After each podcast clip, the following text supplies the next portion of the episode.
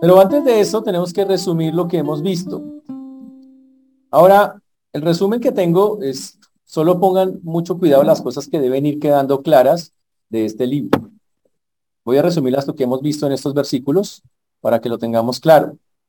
Pues les pido que por favor tengan muy, muy claro lo que hasta ahora hemos visto. Recuerden que esta es una narración de este evangelio, pretende persuadir a los lectores de la certeza sobre todo de todo lo que se ha dicho con Jesús.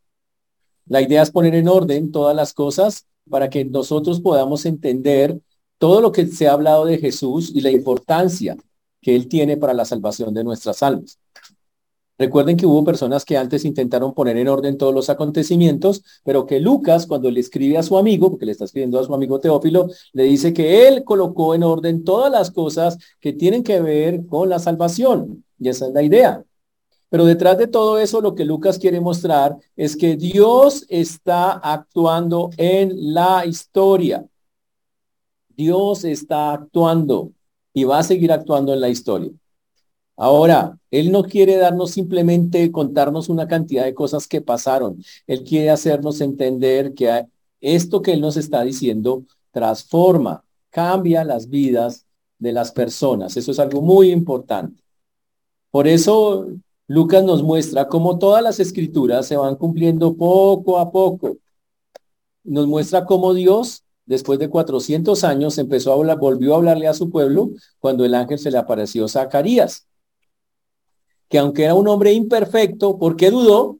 Dios aún, el plan de Dios continuó. La, la duda de nosotros no frena los planes de Dios. Eso fue las primeras cosas que aprendimos. La duda de nosotros no frena los planes de Dios. ¿Está claro?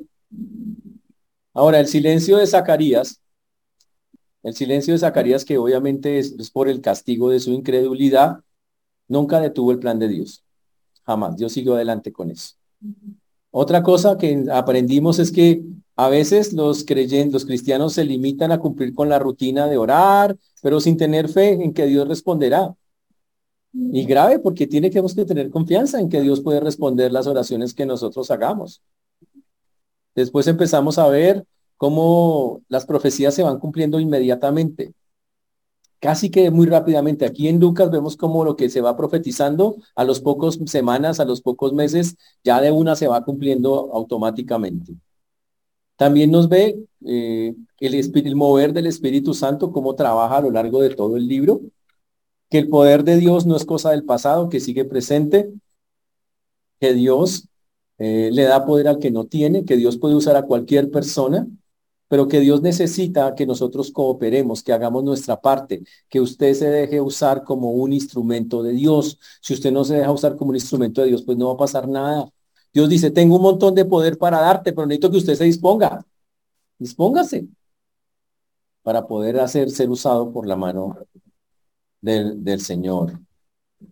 Después acabamos de ver la concepción milagrosa de Jesús, cómo llenó de, fue de una manera muy bonita, y nos, nos muestra esa concepción milagrosa que Dios al fin estaba cumpliendo su palabra después de muchísimos años que el pueblo estaba en ese momento, recuerden, allá los israelitas estaban bajo el imperio romano, estaban sometidos, esclavizados, pasándola muy mal, teniendo momentos muy complicados, teniendo momentos muy difíciles, pero Dios tenía un plan muy bonito y muy especial. Ahora, lo increíble de la historia es, hoy vamos a estar hablando específicamente de, ¿a usted les gustan los cánticos? ¿Cuánto les gusta cantar acá? Levante la mano. No, pues los cantantes. Pues. ¿Cuándo fue la última vez que le cantó a Dios que no fuera la iglesia? Que no fuera la iglesia. ¿Ok? ¿Usted se, va, se, vale una de Gilson? A ver. ¿Cuándo fue que usted, ojo, más difícil la pregunta. ¿Cuándo fue la última vez que por ver algo que Dios hizo, por ver algo que Dios hizo, usted le compuso le cantó algo al Señor y le nació el corazón cantarle. Le dice, no, nunca me ha salido nada. Pero si hasta le compuso una canción, es cuando usted se iba a casar con, allá con el, eh, con el Brad, Usted creo que tal le compuso una canción y no le ha hecho un adiós a pesar de todo lo que ha hecho por usted.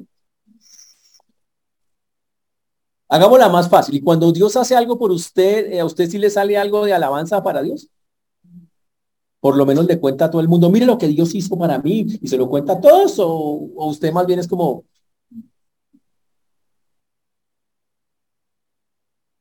Hoy vamos a hablar de qué debería producir en alguien que ve que Dios está actuando, qué debería pasar en la vida de una persona cuando ve que Dios está actuando. Y para hacerlo, hoy vamos a entrar a, mirar un texto, el texto de, Lucas, y vamos a encontrar un texto que tiene una canción en toda, su, toda la mitad del texto. Una canción que en teología se llama el Magnificat, así se llama esa canción. Y está ahí en Lucas, en el capítulo 1. Y vamos a mirar cómo es que surgió una, ese cántico a Dios llamado Magnificat, que es, y es espectacular. Para eso vamos a Lucas capítulo 1, versículo 38, en que habíamos dejado a María diciendo una frase fantástica. María decía, he aquí la sierva del Señor, hágase conmigo conforme a tu palabra. Hágase conmigo conforme a tu palabra. Una mujer que se sometió. Dijimos que por eso admiramos a María. Dijimos que por eso le decimos a María fantástico, le decimos que chévere, porque ella fue alguien que dijo, yo me voy a someter a lo que el Señor, a lo que mi Dios diga. Y se sometió a él. Y dijo, Señor, haz tu voluntad. En pocas palabras, María en el instante en que el ángel le pide estas cosas, no dudó y dijo, te creo, haga el Señor como quiera. Yo solo soy una sierva. Yo soy alguien que entiende que tiene un Dios al cual hay que servirlo en la forma que él desee. Ahí quedamos la respuesta. Y entonces, como María le cree, porque en verdad le cree, dice que el ángel se fue de su presencia y entonces él tomó una decisión más. María tomó una decisión más. Se fue a visitar a Elizabeth. Ahora, ¿qué le dijo el ángel de Elizabeth? Que estaba embarazada y que tenía cuántos meses. Alguien dijo como chismosito el ángel porque eso nadie lo sabía, nadie. Es verdad, nadie, no, la que no es chismoso, ¿no? Pero el asunto es, nadie tenía idea de que Elizabeth estaba embarazada. Elizabeth se había aislado después del asunto.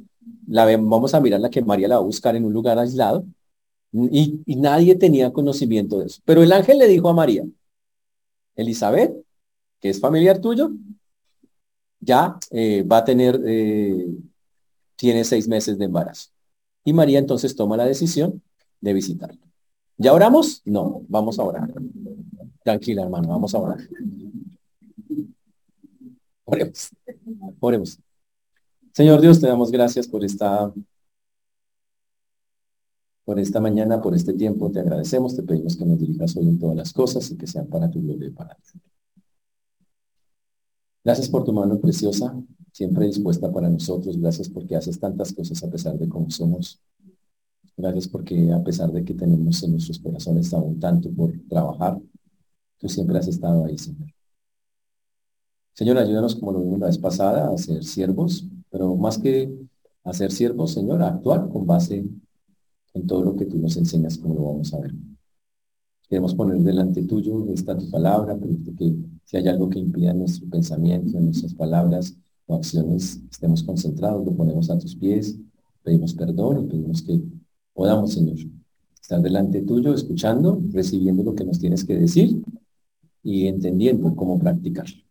Por eso quedamos en tus preciosas manos, pidiendo misericordia para los que nos escuchan y para, que, para tu siervo quien habla en Cristo Jesús. Amén. Amén. Y el texto nos dice, entonces, que María toma la decisión finalmente, porque el ángel le dice que Elizabeth está, va y la busca. Dice el versículo número 39. En aquellos días, levantándose María, fue de prisa a montaña, a una ciudad de Judá, y entró en casa de Zacarías y saludó a Elizabeth. Y aquí vemos cómo las historias de estas dos personas por fin se cruzan. La historia de Juan, que nos la contó, primero nos contó Lucas la historia de Juan, después nos contó la historia de Jesús y ahora las va a unir. Y para unirlas, pues se tienen que encontrar María y Elizabeth, que hacen parte de las dos historias. y de donde va a salir lo que nosotros vamos a conocer como el Magnificat. Y lo que va a ocurrir acá en esta escena es de verdad muy bonito, muy bonito. Porque vamos a ver qué pasa cuando una persona realmente se deja guiar por Dios. ¿Qué pasa cuando una persona, por medio del Espíritu Santo, está llena del Espíritu Santo y se deja guiar por el Señor? ¿Qué va a ocurrir en la vida de una persona? El texto nos, nos va a llevar a, a mirar que Dios está, que Dios cumple sus promesas conforme Él lo ha enseñado por a lo largo de todos los siglos. Y lo más interesante de, todo es que lo hace de maneras que nosotros nos quedamos sorprendidos. María parte corriendo tras escuchar las noticias del embarazo de Elizabeth. Y dice que parte con prisa, con entusiasmo. Ella tiene un compromiso grande, quiere encontrarse con ella. Además, piensen, María tiene 15 años. ¿A quién le cuenta que está embarazada? Una madre soltera en esos tiempos, qué peligro. Una mamá soltera en esos tiempos era apedreada. Porque decían, no, usted cayó en pecado, usted nada, y la apedreaban. Entonces María es una madre soltera. ¿A quién le cuenta que está embarazada? Nada. El ángel le dice, Elizabeth está también embarazada. La diferencia es la edad. Ella dice, tengo que hablar. Y ya sale corriendo a buscarla. Uy, algo, algo increíble. Mientras eh, Elizabeth se aísla, María va y busca. Eso es una diferencia entre ellas, entre ellas dos. Ahora, Lucas no nos dice explícitamente por qué fue el viaje. Nosotros estamos concluyendo que con base en el anuncio ella salió hacia allá, pero sí sabemos algo. Ella está actuando como una sierva humilde del Señor. Ella está actuando entendiendo que Dios tiene un plan y ella, fuera de eso, el ángel le dijo que para que ella todavía lo tuviera más seguro, que Elizabeth estaba embarazada y que tenía seis meses. Y ella dice, listo, yo voy a ir donde Elizabeth. Si hay alguien con que podemos compartir una cosa tan fuerte es con ella. Y el versículo 40 nos dice, y entró en casa de Zacarías y saludó a Elizabeth. Y entró en casa de Zacarías y saludó a Elizabeth. Y aconteció que cuando Elizabeth oyó el saludo de María, la criatura en su vientre saltó y Elizabeth fue llena del Espíritu Santo. Uy, Ahora, ustedes esto es una cosa espectacular. María llega. Ahora, ¿cuántos meses tenía María cuando llegó donde Elizabeth? Tienen ni idea, no especulen, o sea, por favor. ¿Cuántos meses tenía Elizabeth? Seis. Ella sí tenía seis. Ahora, ¿cuántos de pronto tendría María? Ahorita vamos a ver cuántos, porque aquí sí se puede suponer cuántos por una cosa que está. Lo cierto es que María saluda a su parienta. Y por fin, su parienta que estaba aislada por allá, esa señora que era una adulta mayor, que estaba embarazada, es saludada. Y cuando María saluda a, a, Elizabeth, ocurren tres cosas interesantes. La primera es que el niño salta en el vientre de Elizabeth. A ver, aquí a las que han sido mamás, cuando alguien le saluda, ¿el, chino brinca? No, Ah, ¿Desde la primera vez? No, pues. Uy, Zacarías, pues no, se llama el Señor. No, no, no, no. A los varios meses, correcto. Pero acá ocurre algo increíble. El, el, bebé en el vientre de Elizabeth pega un salto. Es un salto de gozo. Ahora vamos a ver por qué brinco, porque la Biblia, obviamente, nos, nos ayuda a entender esas cosas. Pero también en ese instante ocurre algo que la Biblia señala. Dice, Elizabeth quedó llena del Espíritu Santo. espere, espere, despacio. Juan el Bautista, ¿qué dice la Biblia de él? Que ya estaba lleno desde el vientre.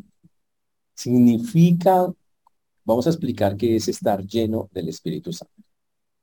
Cuando una persona entrega su vida al Señor, viene sobre la persona en ese instante de la salvación el Espíritu Santo, que es la presencia de Dios. El Señor viene sobre nosotros, nos sella, se queda ahí con nosotros, nunca se sale, se queda para siempre.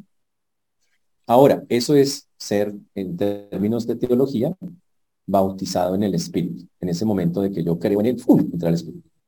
Pero después de eso, el Espíritu Santo que está dentro mío y que nunca se sale, empieza a hablar a mi vida empieza a tratar de que yo piense como debo pensar, como piensa Dios, a que yo hable como debe hablar Dios y a que yo actúe como debe actuar Dios.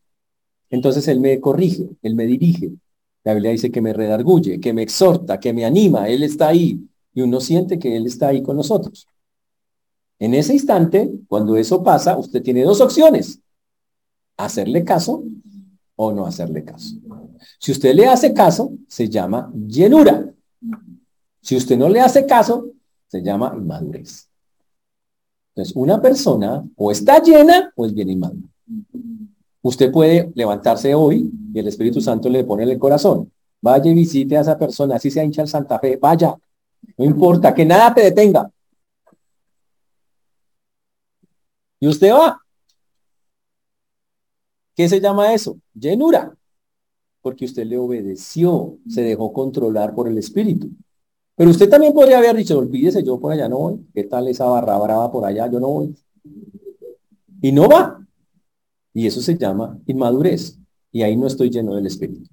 Entonces, llenura es cuando usted le hace caso al Espíritu en que lo dirija en cosas, que lo dirija en que vaya a algo espiritual, visite a una persona que tiene una necesidad, que ore por alguien, que le lleve algo a alguien, que se quite de algo. Eso es llenura. Cuando una persona está llena, se sujeta a todas esas cosas. Ahora, Juan estaba lleno desde el vientre, desde que era un embrión, ya Juan se dejaba dirigir por el Espíritu Santo, eso es lo que está diciendo la Biblia. ¿De acuerdo? Eso es algo increíble. Ahora, dice la Biblia cuando se refiere, eh, cuando la profecía de Jesús, ahora hablando del vientre de María, dice el santo ser que nacerá. Ya Dios llama a esa persona que ha sido concebida ser humano. El mundo no lo llama así, por eso aborta, porque dice que no hay un ser humano sino hasta después. Pero la Biblia ya llama ser a la persona en la barriga. Eso es un ser humano. El santo ser que nacerá. Y fuera de eso está lleno. ¡Ah! Por supuesto que es un ser. Un pedazo de sangre no tiene emociones, no brinca. Pero este bebé sí, porque ya era un ser humano también. Entonces, cuando la primera cosa que pasa es que el niño pega un salto, la segunda es que Elizabeth queda llena del Espíritu Santo. Significa que no solo el niño, sino que ahora la mamá del niño, la mamá de Juan, él está, ahora tiene esta llenura. Significa el Dios le habla a su corazón y ella se vuelve sensible a la voz de Dios, se deja llevar por el Señor hacia donde Dios la quiere llevar. Y la otra cosa es que ella anuncia dos veces que María es bendecida. Y, ahora Elizabeth, llena del Espíritu Santo, le va a decir a María, a María, usted es bendecida, usted es una mujer muy bendecida. Se lo va a decir dos veces. Cuando una persona está llena del Espíritu Santo, cosas espectaculares ocurren. Ahora, que quede claro, estamos hablando de en ese momento de la historia. El Espíritu Santo todavía no moraba permanentemente en las personas. Sea, María no nació con el Espíritu Santo ahí como Juan lo tenía. Juan es un caso especial. Normalmente en el Antiguo Testamento y en los Evangelios, el, Espíritu Santo venía sobre la persona, no estaba, pero si Dios necesitaba algo, venía sobre la persona, hacía lo que tenía que hacer y se iba. O sea, hacía la vuelta y se iba. ¿Listo? Ese era antes y durante los Evangelios. Pero a partir del libro de los Hechos, cuando comienza la iglesia, la Biblia dice que el Espíritu Santo baja sobre las personas y se queda para siempre. Wow. Aquí en este caso, Juan es el único del antiguo y de los evangelios que tiene el Espíritu Santo fijo, lleno desde el vientre, el que conocemos que ya estaba con el aire. Pero fuera de eso, estamos viendo que ese Juan, que es un, apenas es un embrión, para que lo tengamos bien claro, que está ahí creciendo en la barriguita de Elizabeth, significa que tenía, podía ya entender ciertas cosas. Eso, ¿sabe qué, qué hace la llenura del Espíritu Santo? Hace entender las cosas como Dios las está haciendo. Hace que uno comprenda cómo es el mundo. Por ejemplo, si usted dice, pastor, yo no entiendo por qué está pasando eso en mi vida. Bueno, tal vez le falte la llenura del Espíritu para entenderlo. Porque la llenura del Espíritu hace que haya entendimiento de lo que Dios está haciendo. Es más, lo puedo ver claramente. Cuando hay llenura, yo puedo ver, Dios está actuando en, mi vida de esta manera, Dios está trabajando en mi familia así, Dios está haciendo, ahí lo puedo entender. Ahora imagínense, tenemos un bebé en la barriguita que, la, que tiene entendimiento. Tiene llenura, tiene entendimiento. Tenemos a una mujer llamada Elizabeth que está entendiendo, acaba de descender el espíritu y ahora también lo está entendiendo. Y tenemos a María, que nos vamos a dar cuenta que también estaba llena. ¿Y qué sale cuando tenemos a tres personas y Jesús cuatro, que es Dios, llenas del Espíritu Santo? Uy, vamos a mirar qué es lo que ocurre en eso. El niño, Elizabeth, obviamente interpreta el salto del niño como un salto de gozo, así, así es como ella lo ve. Dice, y lo vamos a mirar un poquito más adelante. Dice el versículo número 42, y exclamó a gran voz y dijo, bendita tú entre las mujeres y bendito el fruto de tu vientre. Uy, ¿ustedes han escuchado esa frase? Santa María, Madre de Dios, ruega por nosotros los pecadores, ahora y en la hora de nuestra muerte. ¿Lo han escuchado, cierto? ¿Cuál es el problema? Esta parte sí está, pero otras partes de ahí no están. Santa María, Madre de Dios, no está. Ruega por nosotros los pecadores, no está. ¿Por qué? Pues porque no está en la Biblia. Bendita eres entre todas las mujeres. Sí está. Bendita sea el fruto de tu vientre. Sí está. Jesús no está. La palabra de Jesús no está, pero sí es Jesús. Sabemos que es Él. Pero la otra parte no está. Entonces eso es muy importante entender cómo se interpreta eso. Entonces dice, nos dice el texto que Elizabeth entonces dice, empieza a hablar con ella y le dice, bendita tú entre las mujeres y bendito el fruto de tu vientre, Jesús. Uy.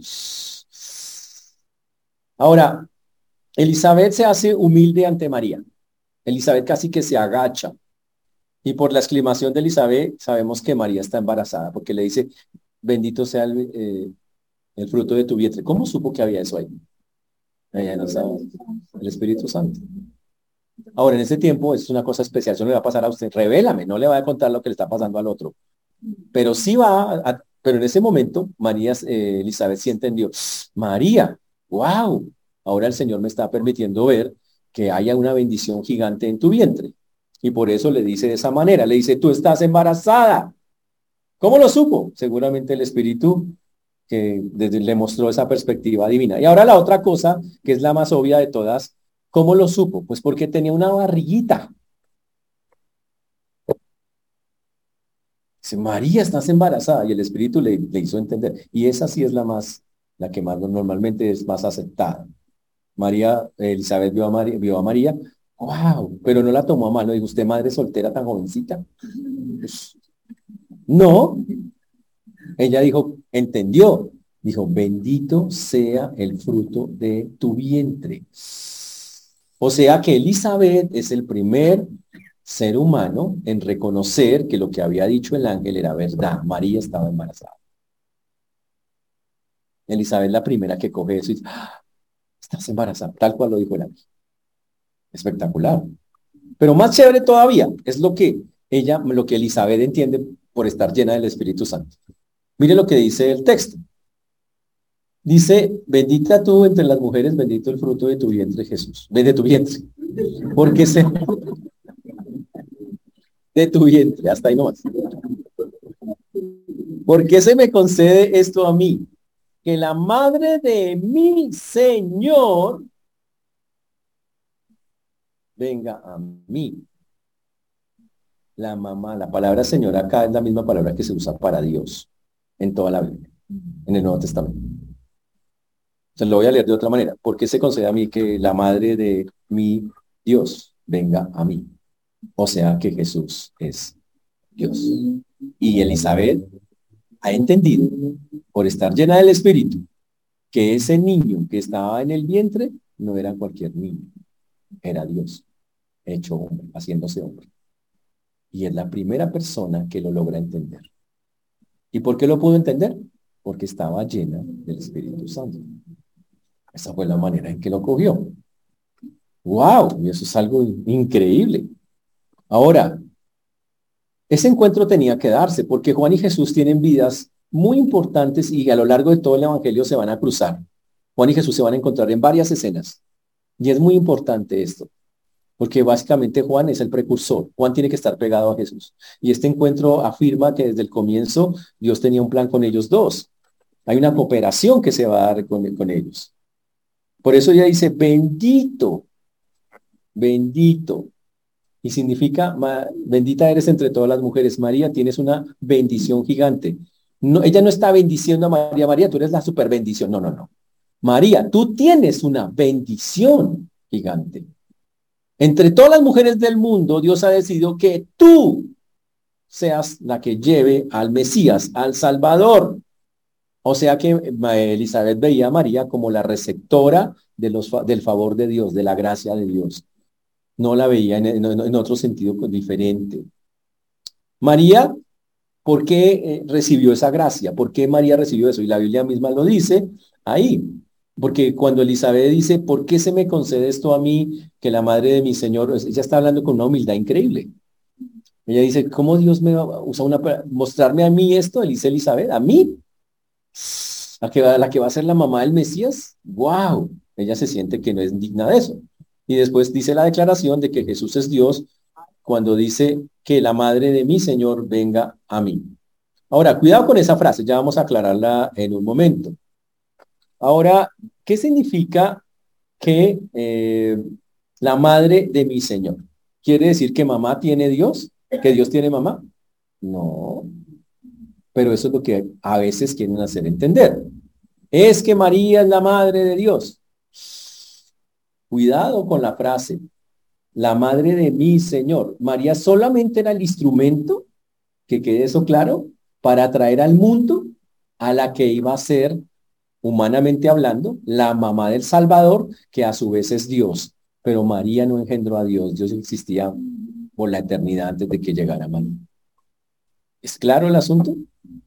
Lo que pasa es que si cogen una frase como estas y la sacan de contexto, suena como que, uy, la madre de mi Señor, o sea, de mi, o sea que Dios tiene mamá. No, Dios no tiene mamá. Nunca la ha tenido, Él es eterno. Pero ¿qué es lo que hace a María tan especial? Pues que creyó de una. María creyó de una y ser una persona que cree, ser una persona llena del Espíritu Santo, hace que las personas puedan interpretar correctamente las escrituras. Y María le entendió claritico, claritico. Ahora, más adelante en la misma Biblia, las personas van a decirle cosas a Jesús de que qué bendición que haya habido una mamá que la traje, lo, haya traído y lo haya hecho un ser humano. Vamos a ese texto de esto es Lucas 11, 27. Lucas 11, 27. Dice, mientras él decía estas cosas, una mujer de entre la multitud levantó la voz y le dijo, bienaventurado el vientre que te trajo y los senos que mamaste. Y él dijo, antes bienaventurados los que oyen la palabra y de Dios y la guardan. Uy, wow. Sea, la gente ya estaba alabando y diciendo, mira, a la mamá que te trajo. Ahora, por eso es que María es bendita entre todas las mujeres. Porque qué bendición que Dios te haya escogido a ti para eso. Pero ella no es objeto de adoración. Por eso la alegría tan grande de Elizabeth de que Dios de que Dios le haya escogido a ella, que ella se consideraba una mujer insignificante, para poder ver nada menos y nada más que al Mesías desde cómo se iba haciendo hombre en el vientre de María. Una cosa muy bonita, muy, muy, muy, muy bonita y muy especial. Ahora, la otra parte que también es, muy, muy, muy bonita también, está allí. Es cuando él llega, le dice, porque tan pronto llegó la voz de tu salutación a mis oídos, la criatura saltó de alegría en mi vientre. Tan pronto llegó la salutación. Ahora, ¿por qué Elizabeth entiende que es un salto de gozo. Dice, porque tan pronto, dice, dice de manera instantánea, es lo que, lo que está diciendo ahí, la voz de tu salutación, cuando María dijo, hola, la criatura saltó de alegría. Ella dijo, wow, hay un gozo gigante. O sea, para decirlo claramente, Juan el Bautista, siendo un embrioncito, un bebecito en formación, lleno del Espíritu Santo, brincó de felicidad al saber que el Mesías había llegado. Eso es lo que ocurrió. Y eso es una cosa impresionante. Muy, muy, muy impresionante. En ese tiempo la gente creía en el Espíritu Santo. La gente creía en el Padre, la gente creía en el Espíritu, pero no creían en el Hijo. Para la gente era una locura que Dios se le ocurriera hacerse hombre. Eso no cabía en la mente de nadie. Por eso un judío podía orar, normalmente oraba en el nombre de Dios, pero reconocía que el Espíritu de Dios era Dios mismo y lo entendía así. Pero jamás, jamás un judío oraría en el nombre de Jesús. Nunca. Pero vamos a ver cómo la Biblia empieza a mostrar después que se ora en el nombre del Padre, del Hijo y del Espíritu. Solo para el dato que estamos viendo en este momento. Dice que después de que ella exclamó, dice el versículo 45, y bienaventurada la que creyó, porque se cumplirá lo que fue dicho de parte del Señor. Ahora, María había sido bendecido porque ella recibió, creyó lo que Dios le dijo. Ella creyó que había concebido milagrosamente, le creyó al ángel, le creyó a Dios.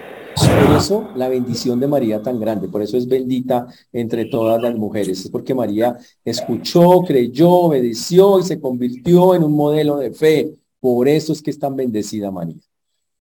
Pero eso no es para que ahora usted le ponga dos veladoras. Esto no es para eso. Porque María, como muchos otros en la Biblia, solo es un instrumento de Dios para el cumplimiento de sus propósitos. María no es la salvadora del mundo. No, salva a nadie.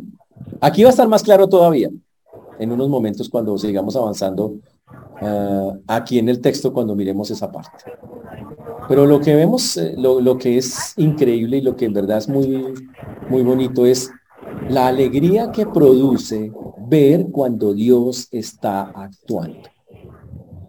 Elizabeth dijo, ah, Dios está obrando. Y ella se, ah, y se alegró y se gozó de una manera. Se alegró Juan en la barriguita y se alegró Elizabeth. Una cosa increíble.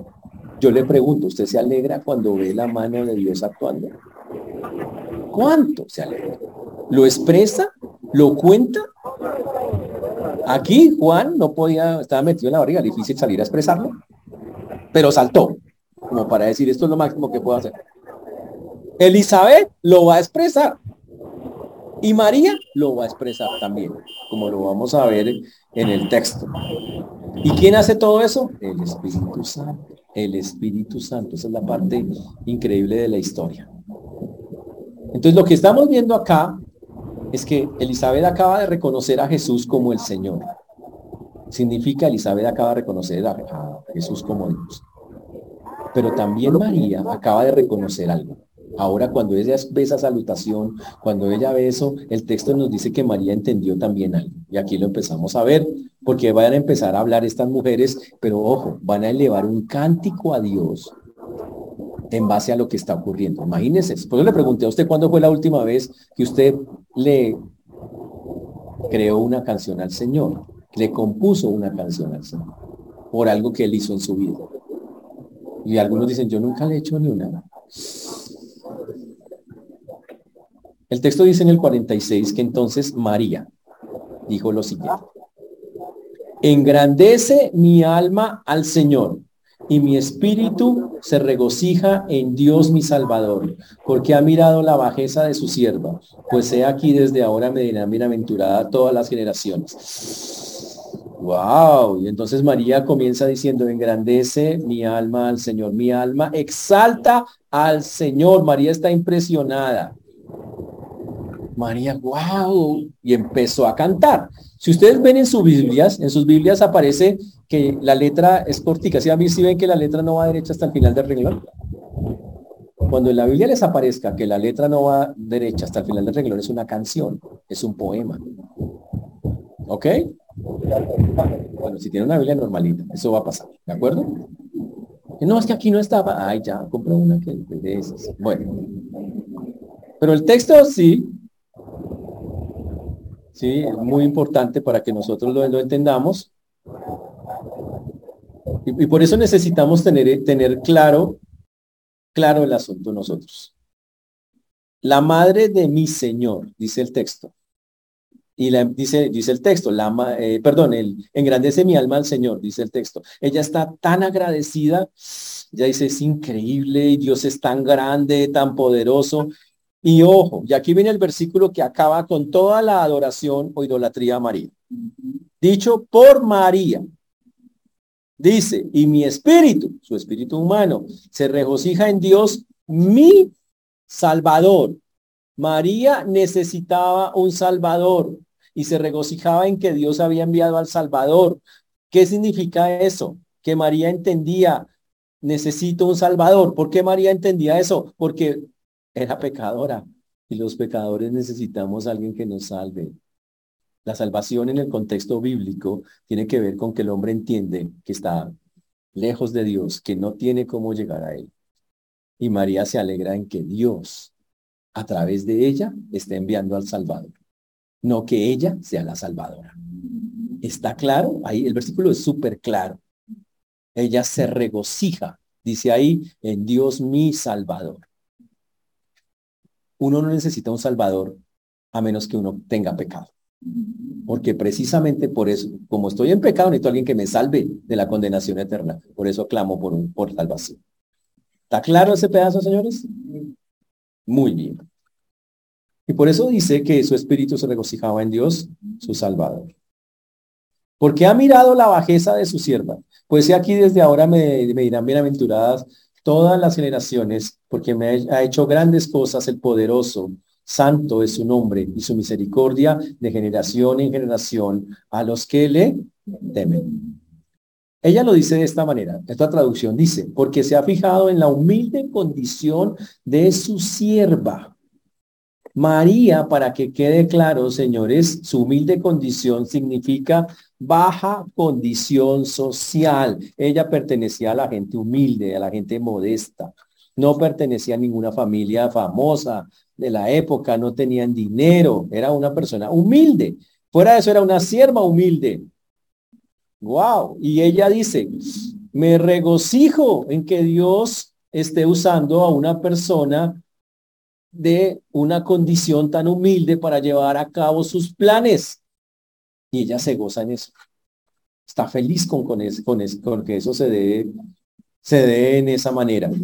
María es una de las personas humildes de Israel se convierte a esa mujer humilde en la más bendecida entre todas las mujeres. Ella misma lo dice, es Señor increíble. Y ella entiende, fuera de eso, mucho más allá, por qué va a ser tan bendecida por todas las generaciones, porque las personas la van a identificar como la mamá del Salvador.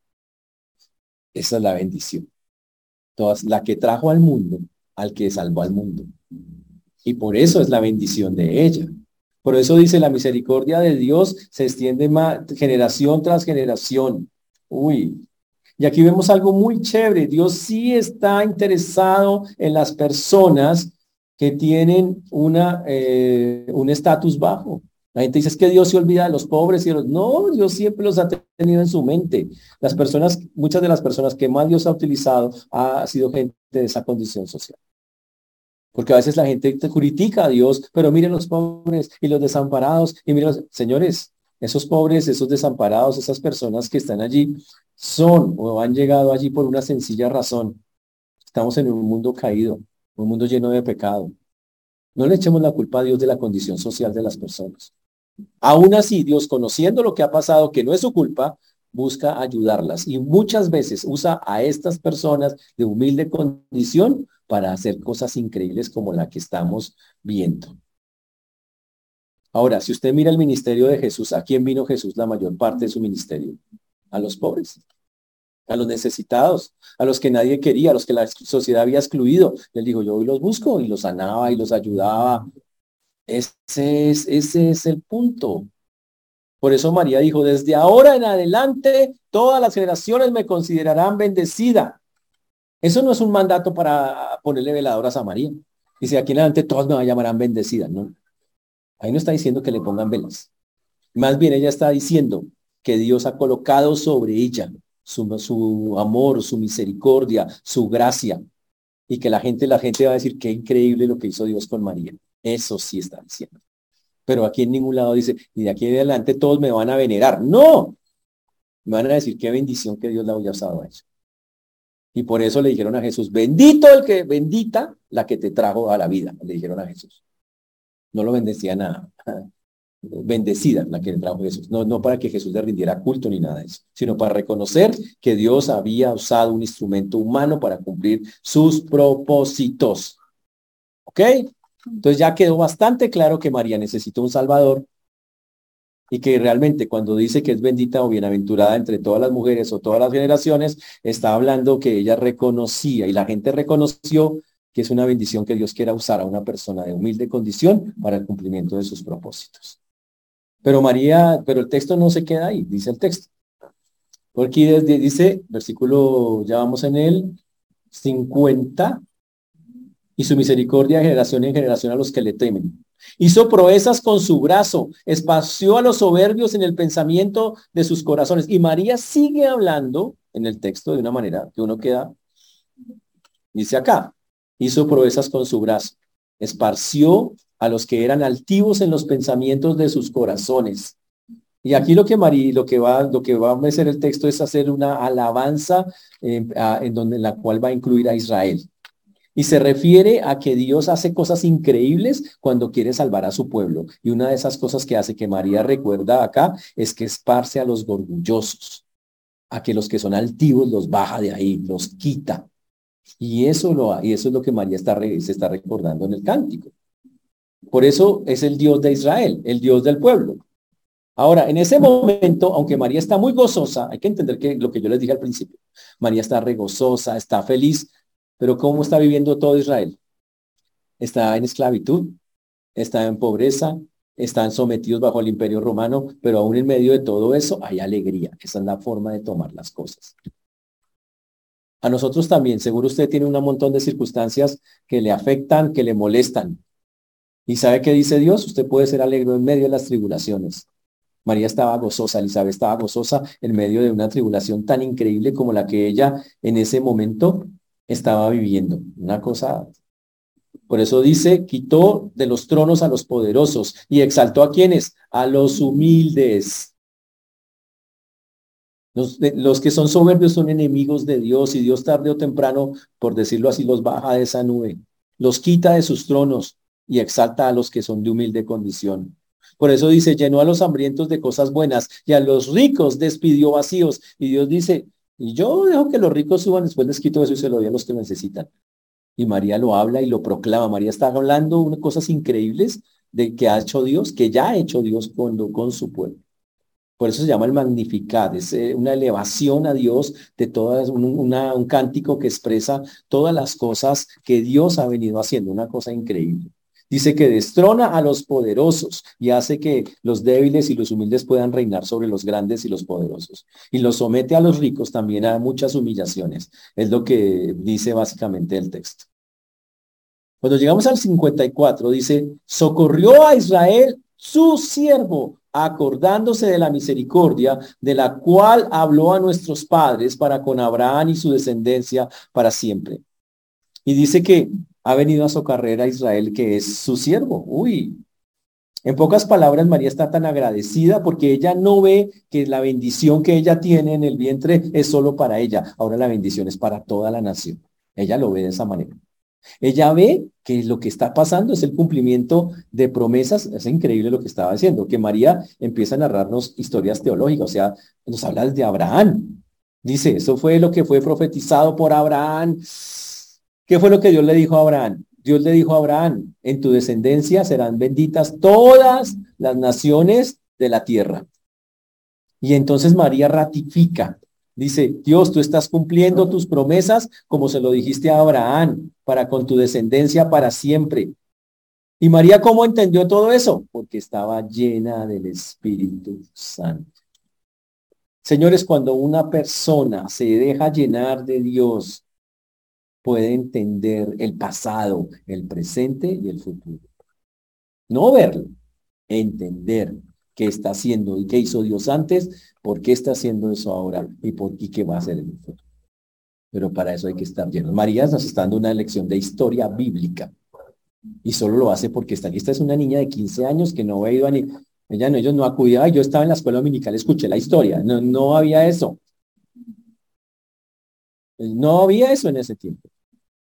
Es Dios capacitándola, mostrándole, recordándole cosas, haciéndole entender que seguro en algún momento ella escuchó esas historias, pero no las había estudiado y ahora todo tiene sentido porque el Espíritu la guía en medio de eso y le dice, Dios está cumpliendo el pacto que hizo con Abraham. Una cosa increíble. Y el pacto de Abraham, recuerde que es un pacto de misericordia de Dios que va para todas las generaciones. En ti serán benditas todas las naciones de la tierra. Algo increíble. Por eso este cántico que termina ahí en ese punto se llama el Magnificat, porque María llega y eleva ese cántico, gozo, está, está cantando y está feliz, está gozosa. Elizabeth está supremamente feliz. Juan está muy feliz, saltando en el vientre. Eso es lo que produce cuando algo grande hace Dios. los seres humanos deberíamos brincar, saltar y contarle a la gente lo que Dios ha hecho. Por eso yo le pregunto, ¿cuándo fue la última vez que Dios hizo algo gigante en su vida y usted se lo contó a todo el mundo? Y usted diga, es que nunca lo ha hecho. Sí lo hizo. Normalmente todas las personas lo hacen el primer día que llegan al Señor. ¿Cómo fue el día que usted obtuvo la salvación? ¿No se llenó de gozo su corazón? Usted no decía, es que no me aguanto. Y no fue y le contó todo, no se puso a contarle a todo el mundo, no, no fue y buscó gente. O al que le preguntaba, no, es que el Señor, mire que, mire que, eso fue lo que le pasó a ella, solo que usted lo habló y ella lo cantó. Pero la vaina es, eso tendría que estar pasando todos los días en la vida de un creyente. Nosotros tenemos más ventajas que María y que Elizabeth. Nosotros tenemos al Espíritu viviendo acá, ya, adentro. Nosotros no tenemos que esperar que baje para llenarnos. Nosotros ya está aquí. Es cuestión de que usted ahora se sujete a Él y que, lo, que haga lo que Él dice. Obediencia. Así de sencillo. Para que pueda entender. Porque sé que hay personas que dicen, pastor, no entiendo mi vida. Estoy confundido y desesperado. Yo le digo, eso es una canción. Uy, ustedes también se la saben ya.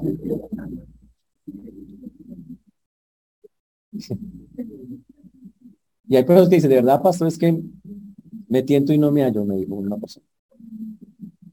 No sé para dónde voy. Tengo angustia existencial. Dije, ay, ya, madure. ¿Quiere entenderlo? Métase con Dios. Déjese llenar del Espíritu. Empiece a sujetarse a Él. Y entonces va a ser, no todo, pero va a ser mucho más sencillo entender el pasado, porque estoy acá, el presente y lo que Dios tiene para mí. Eso es lo que le pasó a ella. Y no, y otra cosa, alabe a Dios cuando haga algo. Alábelo. Y, así no lo haga. También alábelo, pero, pero por lo menos cuando, cuando haga algo, alábelo. Levante la voz, vaya y cuéntele a otro. Abra esa boca. Así no cante. Pero ábrala, porque eso es lo que está diciendo acá. Esa debería ser la reacción natural. Y oiga, y no me diga que Dios no hace cosas todos los días. Así que yo todos los días debería estar con mi sede. Tan lindo el Señor es lo que hizo allí. Mire que Dios tan bonito esto. Mire que Dios tal cosa. Eso es lo que está diciendo acá. El creyente, por eso es que no somos como María. Pues que María nos gana. Aunque usted lleva más tiempo en la iglesia que María, porque María tenía 15. Pero María nos gana. Porque le cree a Dios. Porque lo alaba cuando, cuando pasa algo, él ya dice, Dios está haciendo esto. Gracias, Señor. Qué cosa tan, nos gana. Pero podemos empezar, podemos empezar a, reconocer que tenemos que hablar, que tenemos que decir las cosas y alabar al Señor por sus obras, como lo hace María. El texto termina en el versículo 56 diciendo, y María se quedó con ella unos tres meses y luego regresó a casa. Entonces María regresó, ahora hagamos la cuenta, Elizabeth tenía seis y ella se quedó tres, o sea que María se fue cuando Elizabeth tenía nueve. Entonces María vio el nacimiento de Juan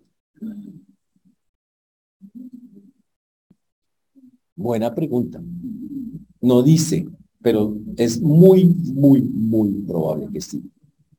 Es casi seguro que sí. Entonces imagínense. Eso quiere decir que María ya tenía una barriguita, por eso la reconoció, por eso la vio, y ya María obviamente se fue con una barriguita más grande, y ya con Juan, Juan había nacido. Y en ese momento María se va. Pero ojo, no se va para donde José. Se va para su casa. O sea, todavía están separados. Imagínense, María ya lleva unos cuantos meses. Ya la barriga se le nota más. Pero no ha habido boda ni nada. Eso es algo para entender que María se siguió guardada en todas estas, en todas, en todas estas cosas. De ese momento María se quita de la cena, literalmente sale de ahí, Sin embargo, muchos piensan que sí estaba, como les dije, que muchos dijeron, no, sí, él estaba ahí porque cuando nace Juan, más adelante en, eso en Lucas 1.58, dice el texto, y cuando oyeron los vecinos y los parientes, los parientes, o sea, María, que Dios había engrandecido para con ella su misericordia, se regocijaron con él. Entonces muchos piensan que sí estaba ahí. Espectacular historia, muy, muy, muy bonita, muy... Pero ¿qué nos enseña a nosotros? Que solo somos instrumentos. María lo entendió así, yo solo soy un instrumento de Dios, yo no soy nadie. No soy un objeto de adoración, solo soy un instrumento del Señor. María lo comprendió. Soy simplemente un ser que Dios usa para conseguir sus propósitos. Y Dios puede usar a cualquiera, así tenga la más humilde condición. Y todo lo que le pide es esto, créame. Si yo le digo algo en la Biblia, créame. Y déjese que el Espíritu lo guíe. Y listo, eso es todo lo que le está pidiendo, no le pide más. Y entonces usted tendrá una victoria muy grande, muy fuerte. María representa a todos los pobres sobre los cuales actúa Dios. Uy, María es humilde. Sí, es, es absolutamente humilde, humilde. Y enfatiza cómo Dios sí ama a los pobres, ama a los necesitados. Ella y Jesús cuando crezca, como lo vamos a ver a lo largo del Evangelio, trabajó específicamente la mayor parte, no todo el tiempo, con ese grupo. Pero no confunda. Ese pastor, es que la justicia social está por encima. Ya, madure, calme. A ver, pastor, ahí está. Es el versículo que necesitaba. Ahí dice, Jesús a los pobres, a los de la injusticia, no se la aguanta. Votemos por alto. Ah, ¿verdad que ya votaron? Nada, es cierto, lástima. De esto ya ha sido antes. Jamás en la Biblia la justicia social se obtiene sin Cristo en el corazón. La salvación va primero. A los pobres siempre los tendréis con vosotros, dijo Jesús. Siempre. Y no porque Dios los quiera pobres. Es porque estamos en un mundo caído, en el cual, como consecuencia de tantas cosas que hay en los seres humanos, los unos no se preocupan por los otros y eso produce desigualdad. Pero eso no se soluciona con un presidente. Eso se soluciona cuando el corazón de la persona se convierte a Cristo. Porque o si no, entonces nos toca irnos para una vaina que se llama la teología de la liberación, que es la teología de los grupos de como el ELN, como que grupos subversivos a lo largo de la historia han tenido teología de liberación. Meten a Dios diciendo que Dios busca la justicia social, así es por cualquier medio. Así se tuercen las escrituras. Pero en la Biblia, la única forma de que haya justicia es cuando Cristo gobierne en los corazones de las personas. Antes no. ¿Está claro, señores? Sí, porque después salen ustedes con banderitas. Entonces, María es la representante de todos los actos de salvación de Dios. Es un ejemplo de cómo Dios actúa para salvar a su pueblo, cómo Dios continúa en la historia. Este texto también nos debe hacer pensar, Jesús es Dios desde siempre. Desde que estaba en el vientre es Dios. O sea que Jesús es 100% Dios y 100% hombre. Va a tener las dos naturalezas. Va a tener la de María, que le va a dar la humanidad, pero va a tener la de Dios. Como ya Elizabeth ya lo reconoció. Dijo, ah, ese es el Señor. Listo, ya la tiene clara. Ahí están las dos. Interesantísimo eso. Muy chévere para, nuestros, para nuestro estudio. Y la otra cosa es que María prepara el camino para lo que va a ser el ministerio de Jesús. Para lo, porque Jesús dijo, vengo a darle a los, vengo a dar bienaventuranzas a los pobres, a los hambrientos, a los que lloran. Jesús y María prepara el camino. Lo que le pasó a María preparó el camino para todas estas cosas tan importantes. Pero repito, no justifiquen eso como un enfoque de teología de liberación. No. Eso no va adelante jamás de lo que es el mensaje espiritual. Siempre va adelante. Sin eso, nunca se logrará. Ojo con esas cosas. Tenemos que estar orando porque Dios siga obrando ahora en este pueblo llamado Colombia.